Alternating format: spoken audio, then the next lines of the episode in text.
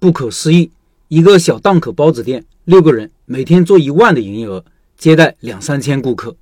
拜师学艺项目上新品了，这次是最大众的包子，被称为中国人的早餐，横扫大中国的东南西北，是少有的各个地方的人都喜欢的早餐品种。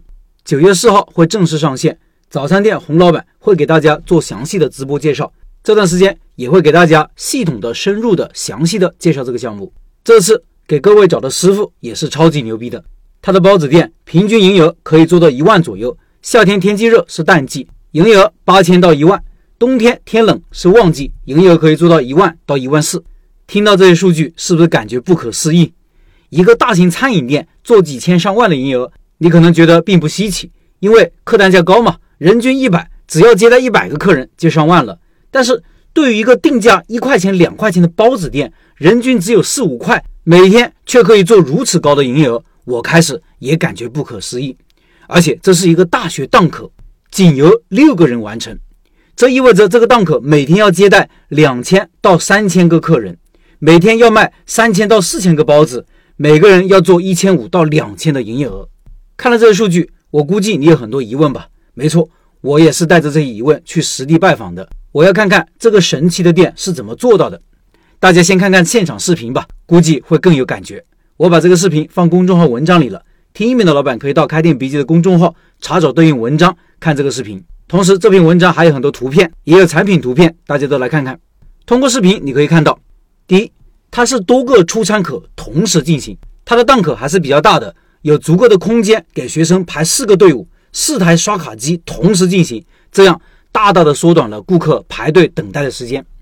第二，出品非常快，包子因为是提前做好，出品是非常快的。老板说他一分钟可以接待五个客人，学生是刷食堂卡，付款也非常快。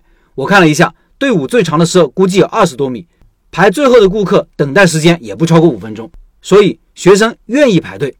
第三，分时段经营。早上七点到八点是最高峰时段，可以做到五六千的营业额。第二个高峰时段是九点到十点，因为有些学生是十点钟才有课的，这个时间段也可以做一两千营业额。晚上五点到七点是第三个高峰时间段，还可以做到两千左右的营业额。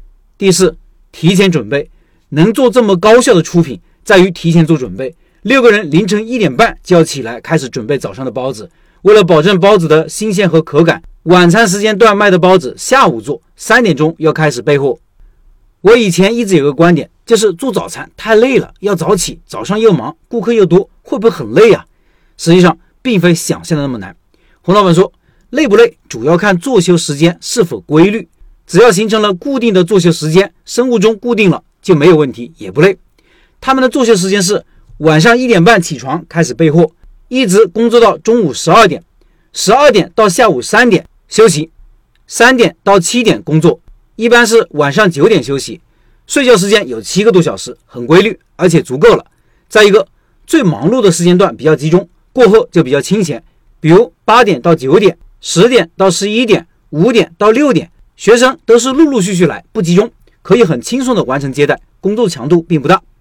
当然，老板也提到了，早餐行业因为要早起，很多人估计难以习惯，一般人不敢进入。不能吃苦的人进入了也坚持不下去，这也是门槛之一。老板店里一共有六个人，四个是家人，除了他还有父母和妹妹，还有两位是招聘的员工，一位是师傅，一位是帮工。老板的父母做包子二十几年，老手艺人了。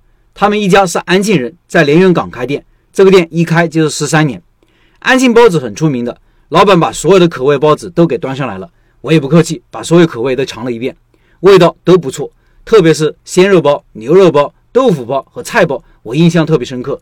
我觉得比我吃过的大部分包子都好吃。我小区附近有四五家包子店，都不如他家的。老板说，因为学生来自五湖四海，所以味道也是做的大众，保证东南西北来的人都能吃得惯。各位可以看看这个产品图片，在公众号里。洪老板对自己的东西很自信，这种自信是有底气的，我也是服气的。这一家深耕这个行业二十几年。对产品、对顾客、对同行都有深刻的理解和领悟。那些牛气哄哄的前来挑战的品牌加盟店或者模仿他们的店，十几年来倒了一批又一批。他们一直是遥遥领先很多年，无人能敌。其实东西好不好，老板说了不算，我说了也不算，你说了也不算，那谁说了算呢？是时间，是顾客，是营业额说了算。时间是检验一切的试金石，顾客是掏钱的人，是吃东西的人，是体验产品的人，也是每天重复购买的人，他们最有发言权。营业额呢，是顾客用钱给商家投票，结果说了算。这三个放在一起，评价一家店，评价一个产品，评价一种模式，才是最公正、最客观的。